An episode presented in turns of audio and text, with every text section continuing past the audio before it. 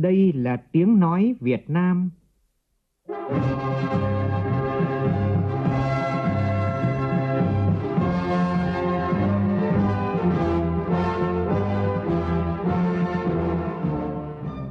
là tiếng nói Việt Nam, phát thanh từ Hà Nội, thủ đô nước Cộng hòa xã hội chủ nghĩa Việt Nam.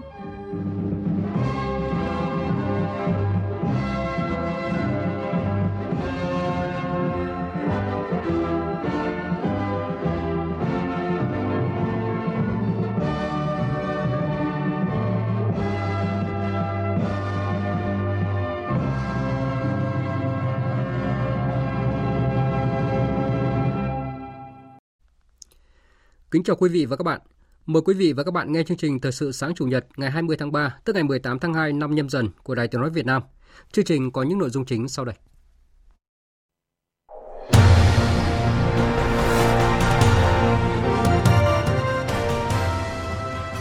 Thủ tướng Malaysia bắt đầu thăm chính thức Việt Nam theo lời mời của Thủ tướng Phạm Minh Chính. Chương trình có bài viết về mối quan hệ hữu nghị và đối tác chiến lược Việt Nam Malaysia Thủ tướng yêu cầu Bộ Y tế nghiên cứu việc tiêm vaccine phòng COVID-19 cho trẻ từ 3 đến 5 tuổi.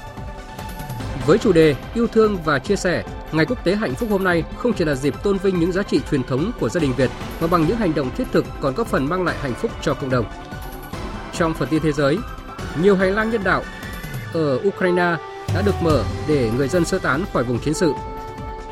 Động đất mạnh 5,2 độ Richter làm rung chuyển thành phố của Algeria khiến hai người bị thương.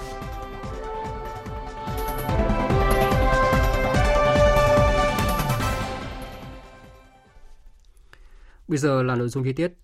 Thưa quý vị và các bạn, nhận lời mời của Thủ tướng Phạm Minh Chính, Thủ tướng Malaysia Dato Seri Ismail Sabri bin Jacob thăm chính thức Việt Nam từ hôm nay đến ngày 21 tháng 3. Đây là chuyến thăm Việt Nam đầu tiên của ông Jacob trên cương vị Thủ tướng Malaysia kể từ khi nhậm chức vào tháng 8 năm ngoái. Chuyến thăm sẽ góp phần củng cố tin cậy chính trị, làm sâu sắc hơn quan hệ đối tác chiến lược giữa Malaysia và Việt Nam, đưa quan hệ song phương đi vào thực chất hiệu quả hơn – ở phần sau của chương trình, biên tập viên Đài tiếng nói Việt Nam có bài viết sâu hơn về mối quan hệ hữu nghị và đối tác chiến lược giữa Việt Nam và Malaysia. Mời quý vị và các bạn quan tâm chú ý đón nghe. Chuyển sang các tin đáng chú ý khác. Văn phòng Chính phủ vừa có văn bản truyền đạt ý kiến chỉ đạo của Thủ tướng Chính phủ về tiêm, mua và thúc đẩy sản xuất vaccine trong nước – Xét báo cáo của Bộ Y tế về tình hình kết quả công tác phòng chống dịch COVID-19, Thủ tướng Phạm Minh Chính yêu cầu Bộ Y tế chỉ đạo việc nghiên cứu tiêm vaccine phòng COVID-19 mũi 4 cho người lớn, mũi 3 cho trẻ em và tiêm cho trẻ từ 3 đến 5 tuổi, có kế hoạch mua và thúc đẩy sản xuất vaccine trong nước, bảo đảm khoa học, an toàn và hiệu quả. Hôm qua tại Hà Nội, đại diện lãnh đạo Ban Tổ chức Trung ương có buổi làm việc với Ban Bí thư Trung ương Đoàn Thanh niên Cộng sản Hồ Chí Minh Phó trưởng ban tổ chức Trung ương Nguyễn Quang Dương và Bí thư thứ nhất Trung ương Đoàn Nguyễn Anh Tuấn đã chủ trì hội nghị. Tại buổi làm việc, đại diện Trung ương Đoàn Thanh niên Cộng sản Hồ Chí Minh đã báo cáo về tình hình tổ chức đoàn từ cấp trung ương tới cơ sở, đồng thời góp ý về phương hướng nhiệm vụ công tác trong thời gian tới như việc tổ chức đại hội đoàn các cấp tiến tới đại hội đoàn toàn quốc lần thứ 12, tiếp tục sắp xếp tinh gọn bộ máy của đoàn từ trung ương tới cơ sở, việc vận hành phần mềm số hóa quản lý đoàn viên trong cả nước – Cảm ơn những đóng góp của các đại biểu dự hội nghị, Bí thư thứ nhất Trung ương Đoàn Thanh niên Cộng sản Hồ Chí Minh Nguyễn Anh Tuấn khẳng định, Trung ương đoàn sẽ tiếp tục đầy đủ các ý kiến để góp phần hoàn thiện báo cáo và phân công đầu mối cùng các đơn vị chức năng triển khai các kết luận của buổi làm việc. Phát biểu tại hội nghị, Phó trưởng ban tổ chức Trung ương Nguyễn Quang Dương đánh giá, trong nhiệm kỳ vừa qua, tổ chức đoàn đã phát huy sáng tạo trong việc tổ chức các hoạt động phong trào, để lại ấn tượng sâu sắc trong xã hội. Nhất là trong hai năm gần đây, tổ chức đoàn và đoàn viên thanh niên đã tích cực tham gia phòng chống đại dịch COVID-19, qua đó khẳng định được vai trò vị trí của mình, được lãnh đạo Đảng, Nhà nước và nhân dân ghi nhận. Thời gian tới, tổ chức đoàn tiếp tục lan tỏa sâu rộng tinh thần dấn thân, cống hiến trong giới trẻ, đồng hành hỗ trợ thanh niên trong lập nghiệp khởi nghiệp, tham gia xây dựng tổ chức đảng, tổ chức đoàn vững mạnh, chủ động trong công tác cán bộ, nhân sự. Sau 4 ngày diễn ra với nhiều hoạt động sôi nổi, tối qua tại khu du lịch sinh thái quốc gia Mang Đen, thị trấn Mang Đen, huyện Con Plong, Bộ Văn hóa Thể thao và Du lịch phối hợp với Ủy ban dân tỉnh Con Tum tổ chức lễ Bế mạc liên hoan diễn sướng dân gian văn hóa các dân tộc khu vực Trường Sơn Tây Nguyên mở rộng lần thứ ba năm nay. Tin của phóng viên Khoa Điểm thường trú tại khu vực Tây Nguyên. Đánh giá của ban tổ chức cho thấy, sau 4 ngày diễn ra nhiều hoạt động sôi nổi, liên hoan diễn sướng dân gian văn hóa các dân tộc khu vực Trường Sơn Tây Nguyên mở rộng lần thứ ba năm 2022 đã thành công tốt đẹp.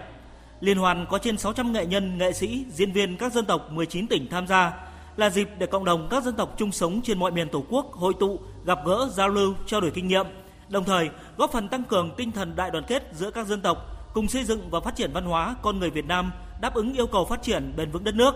Ông Nguyễn Công Trung, Phó Cục trưởng Cục Văn hóa Cơ sở Bộ Văn hóa Thể thao và Du lịch cho biết. Hầu như các đoàn mang đến đây đều là những trích đoạn nguyên bản cha ông ta đã từng làm. Rất ít cái sự tác động của sự cải biên. Điều thứ hai, trang phục của các nghệ nhân là trang phục truyền thống, không hề có cách điệu, cách tân. Điều thứ ba là những nhạc cụ tham gia biểu diễn trong lễ hội, trong các cái loại hình nghệ thuật nhiều nhạc cụ mà lần đầu tiên xuất hiện. Chúng tôi đánh giá rằng càng làm thì sự phong phú càng nâng lên và ý thức của đồng bào đối với việc bảo tồn sẽ được nâng lên. Trong đêm bế mạc, ban tổ chức đã trao bằng khen của Bộ trưởng Bộ Văn hóa Thể thao và Du lịch cho Sở Văn hóa Thể thao và Du lịch tỉnh Con Tum, Chủ tịch Ủy ban nhân dân tỉnh Con Tum tặng bằng khen và cờ lưu niệm cho 19 tập thể đã có nhiều đóng góp cho liên hoan, trao 6 giải nhất, nhì ba hội thi trai tài gái đảm, trao 6 giải nhất, nhì ba nội dung trình diễn trang phục truyền thống, trao 7 giải A loại hình trình diễn các tích trò trong sinh hoạt văn hóa tín ngưỡng, lễ hội và 19 giải A cho loại hình trình diễn dân ca dân vũ, nhạc cụ dân tộc.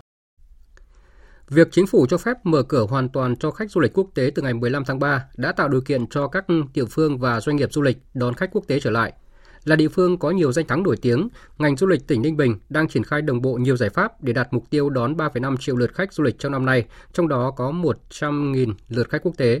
Ghi nhận của phóng viên Sơn Lâm. Để thích ứng với dịch COVID-19, phục hồi phát triển trong năm 2022, ngành du lịch Ninh Bình đã ban hành bộ 30 tiêu chí cần phải thực hiện trong hoạt động du lịch. Các tiêu chí này sẽ giúp doanh nghiệp căn cứ vào đó để thực hiện, ký cam kết đảm bảo an toàn cho du khách, người lao động cũng như những quy trình xử lý khi có vấn đề xảy ra. Ông Bùi Văn Mạnh, Giám đốc Sở Du lịch Ninh Bình cho biết sẽ tiếp tục đa dạng hóa các sản phẩm bằng cách đưa yếu tố văn hóa vào trong các sản phẩm du lịch hiện có, tăng tính trải nghiệm cho du khách, ưu tiên phát triển sản phẩm du lịch xanh, tôn trọng yếu tố tự nhiên và văn hóa của vùng đất cố đô Hoa Lư xưa. Bên cạnh đó, tập trung vào khai thác các tiềm năng thế mạnh về du lịch biển, sông, hồ, các làng nghề truyền thống, thiết kế, kết nối các sản phẩm tạo thành các tour, tuyến du lịch riêng có. Rồi chúng tôi sẽ đẩy mạnh cái xúc tiến quảng bá để tiếp cận các thị trường khách, đặc biệt là các cái thị trường khách quốc tế có tiềm năng với cái trọng tâm đó là chúng tôi sẽ nâng cao chất lượng dịch vụ, những cái sản phẩm mới đáp ứng cái nhu cầu cái thị yếu đa dạng, đòi hỏi ngày càng cao của du khách trong quá trình đi du lịch. Đáng chú ý, loại hình lưu trú du lịch như homestay cung cấp hoàn chỉnh các dịch vụ cho khách từ ăn, nghỉ, vui chơi giải trí, tham quan đang ngày càng được mở rộng nhằm kéo dài thời gian lưu trú của khách. Theo bà Dương Thị Thanh, Chủ tịch Hiệp hội Du lịch Ninh Bình, khi mở cửa trở lại với thị trường khách quốc tế, nhiều doanh nghiệp đã tiến hành chỉnh trang lại cơ sở vật chất cũng như nhân lực phục vụ du lịch trong tình hình mới. Qua thời gì rất là dài Covid thì lực lượng lao động đã rời bỏ ngành du lịch đi làm vào lĩnh vực khác. Thì quan trọng đầu tiên đó là quan tâm tuyển dụng lại lực lượng lao động. Cái thứ hai nữa là chúng tôi sẽ tập trung xác định lại cơ sở vật chất của các cơ sở dịch vụ cũng như là điểm đến để cùng với doanh nghiệp có cái hướng chỉnh trang đầu tư lại để làm sao đó sẵn sàng đón khách du lịch. Trong tháng 2 năm 2022, tỉnh Ninh Bình ước đón hơn 290.000 lượt khách tham quan, đạt gần 147% so với cùng kỳ năm 2021. Doanh thu toàn ngành ước đạt hơn 157 tỷ đồng, tăng hơn so với cùng kỳ năm ngoái. Đây là tín hiệu vui cho ngành du lịch tỉnh Ninh Bình trong điều kiện sống chung, kiểm soát hiệu quả dịch COVID-19, được kỳ vọng du lịch sẽ nhanh chóng phục hồi, Liên quan đến lĩnh vực vận tải, hiện nay hầu hết các doanh nghiệp vận tải hành khách ở Đắk Lắk đã thực hiện việc điều chỉnh tăng giá vé từ 20 đến 25% nhằm bù chi phí khi giá xăng dầu tăng cao. Giá vé tăng đồng nghĩa với lượng hành khách giảm khiến doanh nghiệp vận tải càng khó khăn. Phản ánh của phóng viên Tuấn Long thường trú tại Tây Nguyên.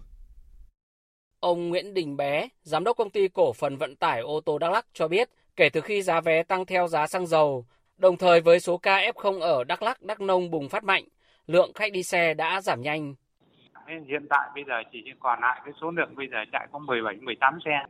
Có tăng giá vé cũng không phải là vấn đề mấu chốt.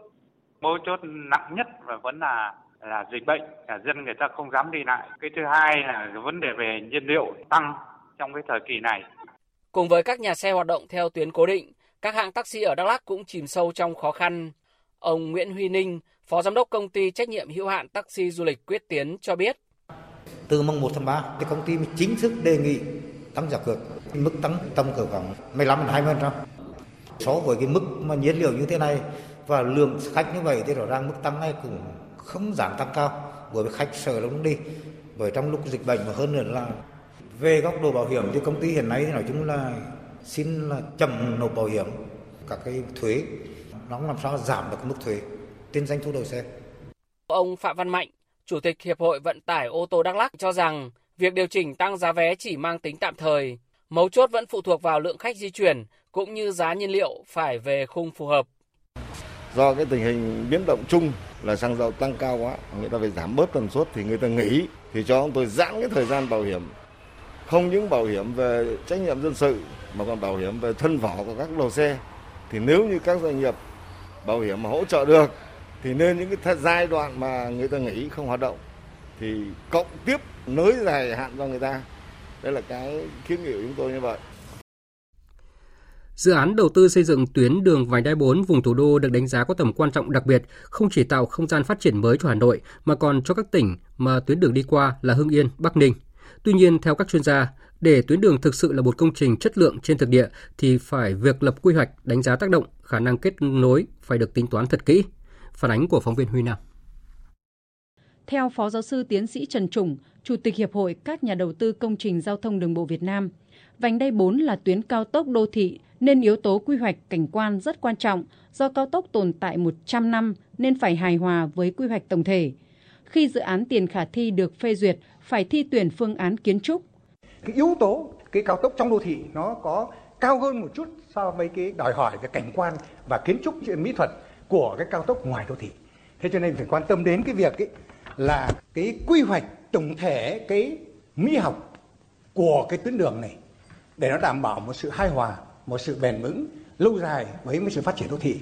Phó giáo sư tiến sĩ Tống Trần Tùng, Chủ tịch Hội đồng Khoa học Kỹ thuật Bộ Giao thông Vận tải cho rằng nút giao với sân bay thứ hai của thủ đô cần được đưa vào trong báo cáo tiền khả thi. Bên cạnh đó cần quan tâm mật độ xây dựng, mật độ dân số quanh đường vành đai 4, có chỉ tiêu ngay từ đầu bởi nếu xây dựng quá mật độ sẽ không còn khái niệm cảnh quan của cả tuyến đường. Tôi quan tâm nhiều đến câu chuyện mật độ xây dựng xung quanh cái vành đai 4 này và mật độ dân số. Chúng ta đã có những cái bài học cay đắng đối với đường Tô Hữu và xung quanh vành đai 3 hiện nay như thế. Cho nên cái câu chuyện mật độ dân số liên quan đến mật độ xây dựng là chúng ta phải có chỉ tiêu ngay từ đầu, phải khống chế ngay từ đầu chứ không nếu không là rồi thì các chủ đầu tư PPP họ có đất rồi thì họ muốn làm rơi làm đất thì họ làm thì lúc ấy chúng ta sẽ rất là vất vả.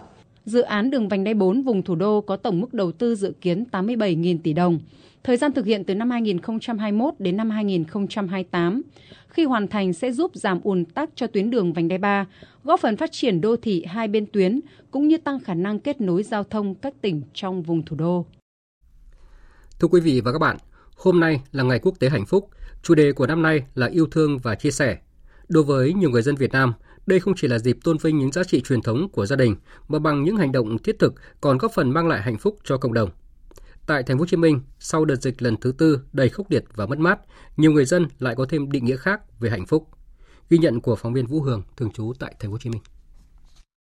Dưới thời tiết nắng nóng của thành phố Hồ Chí Minh những ngày này, ông Phan Công Phụng, 65 tuổi, vẫn đeo máy ảnh và khoác thêm cả chiếc ba lô lĩnh kỉnh đồ nghề dạo quanh bưu điện thành phố và phố đi bộ Nguyễn Huệ. Vừa đi, ông vừa hào hứng chia sẻ. Năm vừa qua, hơn 8 tháng ông chỉ ở nhà. Máy ảnh cũng gác lại, lâu lâu nhớ quá lại lấy ra lau chùi, xếp lại những tấm ảnh cũ. Khi đó, ông Phụng chỉ mong sao mình sớm được đi làm trở lại, từng chứng kiến thành phố Hồ Chí Minh trải qua những ngày mất mát, đau thương. Hơn ai hết, ông Phụng hiểu rằng hạnh phúc chính là bản thân và mọi người xung quanh đều mạnh khỏe. Trong cuộc sống nó như vậy là cứ khỏe mà đi làm là đã là may mắn rồi. Chỉ sợ mà, mà ốm đau bệnh tật nằm ở nhà. Cùng cả gia đình tham quan và chụp hình lưu niệm khu vực trước nhà thờ Đức Bà, chị Thanh Tuyền, ngụ tại thành phố Thủ Đức, cho hay được tham quan những địa điểm quen thuộc của thành phố, gặp những người mà trước đây chẳng mấy để ý như bác thợ chụp hình, người bán hàng rong, cũng là một điều quý giá với chị ở thời điểm hiện tại. Đối với bản thân tôi thì hạnh phúc trong ờ, điều kiện bình thường mới như hiện nay là mong muốn và không còn dịch bệnh và mọi người được nhìn thấy nhau tay bắt mặt mừng ờ, chứ không phải là nhìn thấy nhau qua cái lớp khẩu trang nữa. Thưa quý vị và các bạn, dù đại dịch COVID-19 vẫn chưa chấm dứt, nhưng mỗi người trong chúng ta đều có khái niệm về hạnh phúc theo cảm nhận của riêng mình. Và nếu cảm nhận điều đó là hạnh phúc thì chúng ta đang sống trong hạnh phúc.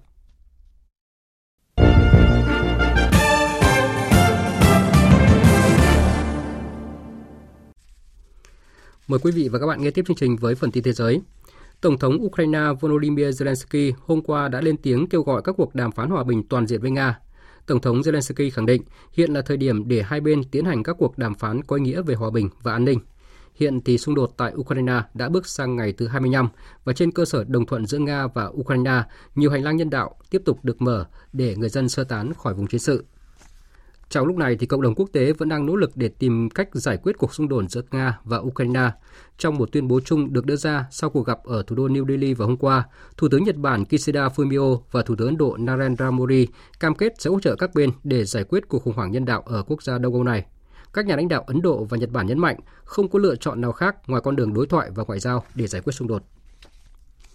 Thủ tướng Ba Lan cho biết đã đề xuất với Liên minh châu Âu về việc khối này áp đặt lệnh cấm hoàn toàn thương mại với Nga, đồng thời thúc giục các biện pháp trừng phạt cứng rắn hơn đối với Moscow liên quan đến hành động quân sự tại Ukraine. Theo nhà lãnh đạo Ba Lan, việc áp dụng lệnh cấm hoàn toàn giao thương với Nga sẽ buộc nước này cân nhắc lại chiến, sự, chiến dịch quân sự tại Ukraine. Trong diễn biến khác, Algeria đã từ chối yêu cầu của Mỹ tái khởi động đường ống dẫn khí đốt đến Tây Ban Nha giúp giảm sự phụ thuộc của người châu Âu và nguồn cung cấp năng lượng của Nga. Phóng viên Ngọc Thạch từ Trung Đông đưa tin. Mỹ đang hỗ trợ các đối tác châu Âu tìm giải pháp thay thế cho khí đốt của Nga và đã yêu cầu Algeria khởi động lại đường ống dẫn khí đốt tới Madrid qua Maroc. Tuy nhiên, các nhà chức trách Algeria đã từ chối yêu cầu này. Algeria, quốc gia cung cấp 11% lượng khí đốt nhập khẩu cho các nước châu Âu, không muốn tăng sản lượng vào thời điểm hiện tại. Nước này đang hết sức thận trọng trong vấn đề này do các quan hệ với Nga. Đường ống dẫn khí đốt từ Algeria đi qua địa Trung Hải đã bị tạm dừng vào tháng 10 năm ngoái khi Algeria từ chối gia hạn hợp đồng liên kết với Maroc do những căng thẳng trong quan hệ song phương. Tuy nhiên, giới phân tích cho rằng ngay cả khi Algeria đồng ý tăng nguồn cung cấp cho châu Âu thì đây chỉ là một giải pháp trong ngắn hạn. Việc tăng nguồn cung trong dài hạn đòi hỏi các khoản đầu tư lớn và cần ít nhất 5 năm triển khai, trong khi châu Âu đang chạy đua với thời gian để giảm sự phụ thuộc vào nhập khẩu năng lượng của Nga. Quân đội Trung Quốc cáo buộc việc tàu khu trục Mỹ Rap Ronson đi qua biển Đài Loan hôm 17 tháng 3 là một hành động khiêu khích và mang tín hiệu sai trái cho các lực lượng ủng hộ Đài Loan độc lập. Trong một tuyên bố đưa ra, phát ngôn quân đội Trung Quốc nhấn mạnh hành động như vậy là rất nguy hiểm và quân đội nước này đã tổ chức giám sát hành trình của tàu khu trục Mỹ. Mặc dù Washington không có quan hệ ngoại giao chính thức với Đài Bắc, nhưng là nhà cung cấp vũ khí và hậu thuẫn quốc tế quan trọng nhất của Đài Loan. Trung Quốc coi Đài Loan là vấn đề nhạy cảm và quan trọng nhất trong quan hệ với Mỹ. Một trận động đất mạnh 5,2 độ Richter đã làm rung chuyển thành phố cảng Biscaya của Algeria, làm hai người bị thương. Cơ quan khảo sát địa chất Mỹ cho biết trận động đất xảy ra vào khoảng 11 giờ hôm qua theo giờ địa phương. Trong khi đó, lực lượng cứu hộ cho biết có hai người bị thương trong vụ động đất vừa nêu. Hồi tháng 3 năm ngoái, một trận động đất 6 độ Richter cũng đã xảy ra ở khu vực phía đông bắc của thành phố này. Vừa rồi là phần tin thời sự quốc tế, còn bây giờ là thời gian dành cho phần tin thể thao.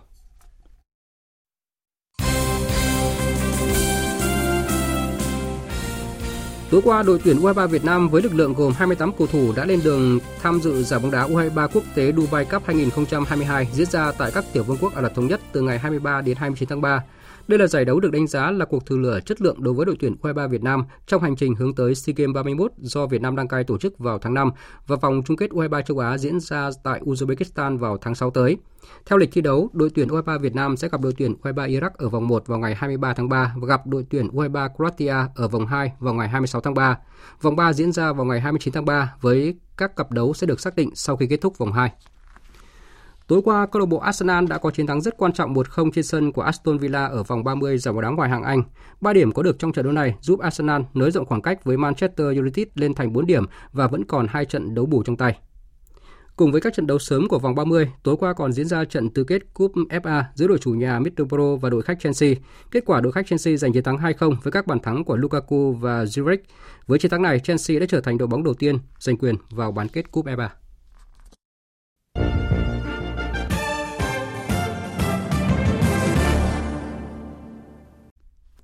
Quý vị và các bạn đang nghe chương trình Thời sự sáng của Đài Tiếng Nói Việt Nam. Thưa quý vị và các bạn, như chúng tôi đã đưa tin ở phần đầu chương trình, nhận lời mời của Thủ tướng Phạm Minh Chính, Thủ tướng Malaysia Dato Sri Ismail Sabrin bin Jacob thăm chính thức Việt Nam từ hôm nay đến ngày 21 tháng 3. Đây là chuyến thăm Việt Nam đầu tiên của ông Jacob trên cương vị Thủ tướng Malaysia kể từ khi nhậm chức vào tháng 8 năm ngoái. Chuyến thăm của Thủ tướng Malaysia sẽ góp phần củng cố tin cậy chính trị, làm sâu sắc hơn quan hệ đối tác chiến lược giữa Malaysia và Việt Nam, đưa quan hệ song phương đi vào thực chất hiệu quả hơn. Bài viết của biên tập viên Quỳnh Hoa. Kể từ khi thành lập quan hệ ngoại giao ngày 30 tháng 3 năm 1973, hợp tác hai nước Việt Nam, Malaysia vẫn tiếp tục phát triển tốt đẹp trên cơ sở đối tác chiến lược được thiết lập từ tháng 8 năm 2015. Hai nước đang tích cực triển khai chương trình hành động triển khai quan hệ đối tác chiến lược giai đoạn 2021-2025. Hai bên cũng thường xuyên trao đổi đoàn và tiếp xúc cấp cao. Trong đó phải kể đến chuyến thăm Việt Nam của Quốc vương Muhammad V vào tháng 3 năm 2009 và tháng 9 năm 2013. Thủ tướng Najib Tunjarak vào tháng 4 năm 2014, Thủ tướng Mathia Mohamed vào tháng 8 năm 2019 các chuyến thăm Malaysia của Chủ tịch nước Trương Tấn Sang vào tháng 9 năm 2011, Thủ tướng Nguyễn Tấn Dũng tháng 8 năm 2015. Bên cạnh đó, tiếp xúc cấp cao tiếp tục được duy trì linh hoạt từ năm 2020 đến nay, bất chấp đại dịch COVID-19 với nhiều hình thức như điện đàm, hội đàm trực tuyến. Hai nước đã và đang duy trì hiệu quả một số cơ chế hợp tác song phương như Ủy ban hỗn hợp về hợp tác kinh tế Khoa học và Kỹ thuật Việt Nam Malaysia, Ủy ban Hợp tác Quốc phòng, Ủy ban hỗn hợp thương mại Việt Nam Malaysia, Ủy ban Hợp tác Khoa học Công nghệ. Trong hợp tác an ninh quốc phòng, trên cơ sở hiệp định về hợp tác quốc phòng song phương và ý định thư về hợp tác quốc phòng, quan hệ quốc phòng hai nước thời gian qua được quan tâm thúc đẩy, đạt được kết quả thiết thực trên một số lĩnh vực. Năm 2015, hai bên đã ký kết hiệp định về hợp tác phòng chống tội phạm xuyên quốc gia. Về lĩnh vực hợp tác kinh tế thương mại đầu tư, năm 2021, Malaysia là đối tác thương mại lớn thứ hai của Việt Nam trong ASEAN và thứ 9 trên thế giới.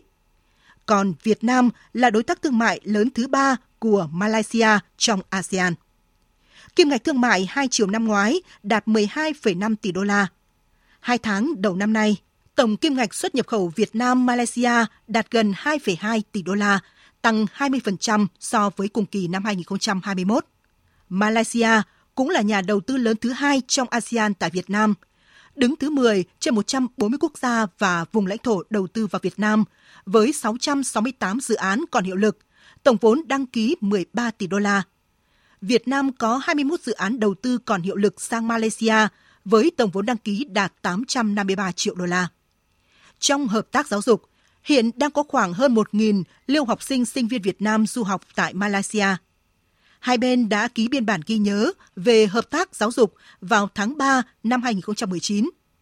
Đối với hợp tác du lịch và hàng không, hai bên đã ký kết Hiệp định Hợp tác Du lịch năm 1994. Kể từ khi miễn thị thực cho công dân hai nước mang hộ chiếu phổ thông tháng 9 năm 2001 và cải thiện kết nối hàng không, lượng du khách Malaysia đến Việt Nam tăng nhanh. Hai năm qua, khi COVID-19 bùng phát, hai nước đã có nhiều nỗ lực cùng ứng phó với đại dịch. Trên cơ sở quan hệ đối tác chiến lược giữa hai nước, Việt Nam đã triển khai công tác viện trợ thiết bị y tế cho Malaysia trị giá 50.000 đô la. Chuyến thăm Việt Nam của Thủ tướng Malaysia Dato Seri Ismail Sabri bin Jacob diễn ra trong bối cảnh quan hệ hữu nghị truyền thống và đối tác chiến lược Việt Nam Malaysia đang phát triển tốt đẹp. Hai nước đang hướng tới kỷ niệm 50 năm thiết lập quan hệ ngoại giao 1973-2023. Chuyến thăm của Thủ tướng Malaysia thể hiện cam kết mạnh mẽ của hai nước trong việc tăng cường quan hệ hữu nghị và đối tác chiến lược Việt Nam-Malaysia cùng phục hồi kinh tế xã hội sau đại dịch COVID-19. Quý vị và các bạn vừa nghe bài viết về mối quan hệ hữu nghị và đối tác chiến lược Việt Nam Malaysia nhân chuyến thăm chính thức Việt Nam của Thủ tướng Malaysia theo lời mời của Thủ tướng Phạm Minh Chính. Dự báo thời tiết Dự báo thời tiết ngày và đêm nay 20 tháng 3, phía Tây Bắc Bộ nhiều mây có mưa vài nơi, sáng sớm có sương mù và sương mù nhẹ rải rác, trưa chiều giảm mây trời nắng, Riêng khu Tây Bắc có mây, ngày nắng, đêm không mưa, sáng sớm và đêm trời lạnh. Nhiệt độ từ 21 đến 33 độ, có nơi dưới 20 độ, có nơi trên 33 độ. Phía đông bắc bộ nhiều mây, có mưa nhỏ vài nơi, sáng sớm có sương mù và sương mù nhẹ rải rác, trưa chiều giảm mây trời nắng, sáng sớm và đêm trời lạnh, nhiệt độ từ 21 đến 29 độ, có nơi trên 29 độ. Khu vực từ Thanh Hóa đến Thừa Thiên Huế, nhiều mây, có mưa vài nơi, sáng sớm có sương mù nhẹ rải rác, trưa chiều giảm mây hưởng nắng. Riêng phía Nam, chiều tối có mưa rào và rông vài nơi, nhiệt độ từ 21 đến 29 độ, có nơi trên 29 độ. Khu vực từ Đà Nẵng đến Bình Thuận, ngày nắng, chiều tối và đêm có mưa rào và rông vài nơi, nhiệt độ từ 23 đến 32 độ, có nơi trên 32 độ. Tây Nguyên, ngày nắng, chiều tối và tối có mưa rào và rông rải rác, đêm có mưa rào và rông vài nơi, nhiệt độ từ 19 đến 33 độ, có nơi trên 33 độ. Nam Bộ, ngày nắng, chiều tối và đêm có mưa rào và rông vài nơi, nhiệt độ từ 24 đến 35 độ.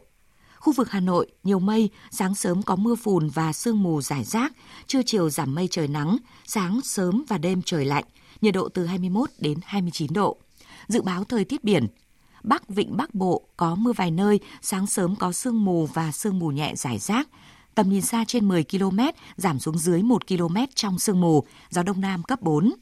Vùng biển từ Quảng Trị đến Quảng Ngãi có mưa rào và rông vài nơi, tầm nhìn xa trên 10 km, gió Đông Nam cấp 3, cấp 4. Vùng biển từ Bình Định đến Ninh Thuận không mưa, tầm nhìn xa trên 10 km, gió nhẹ. Vùng biển từ Bình Thuận đến Kiên Giang có mưa rào và rông vài nơi, tầm nhìn xa trên 10 km, gió Đông Nam đến Đông cấp 3, cấp 4. Khu vực Bắc giữa Biển Đông và khu vực quần đảo Hoàng Sa thuộc thành phố Đà Nẵng. Có mưa rào vài nơi, tầm nhìn xa trên 10 km, gió Đông đến Đông Nam cấp 3, cấp 4. Khu vực Nam Biển Đông và khu vực quần đảo Trường Sa thuộc tỉnh Khánh Hòa – có mưa rào và rông rải rác, tầm nhìn xa trên 10 km, giảm xuống 4 đến 10 km trong mưa, gió đông đến đông nam cấp 3, cấp 4. Vịnh Thái Lan có mưa rào và rông rải rác, tầm nhìn xa trên 10 km, giảm xuống 4 đến 10 km trong mưa, gió đông nam cấp 4. Vừa rồi là những thông tin dự báo thời tiết, bây giờ chúng tôi tóm lược một số tin chính vừa phát.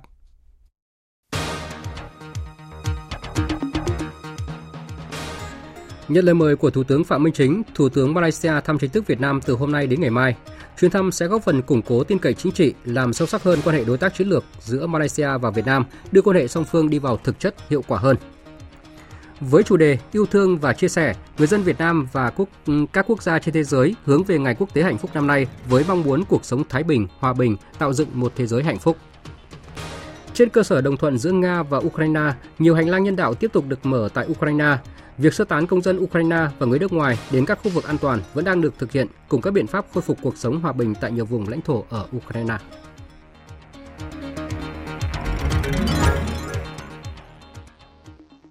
Phần tóm lược những tin chính vừa rồi đã kết thúc chương trình thời sự sáng nay của Đài Tiếng nói Việt Nam. Chương trình do biên tập viên Nguyễn Cường biên soạn và thực hiện với sự tham gia của phát thanh viên Phương Hằng và kỹ thuật viên Thu Hiền. Chịu trách nhiệm nội dung Nguyễn Thị Tuyết Mai. Cảm ơn quý vị và các bạn đã dành thời gian lắng nghe.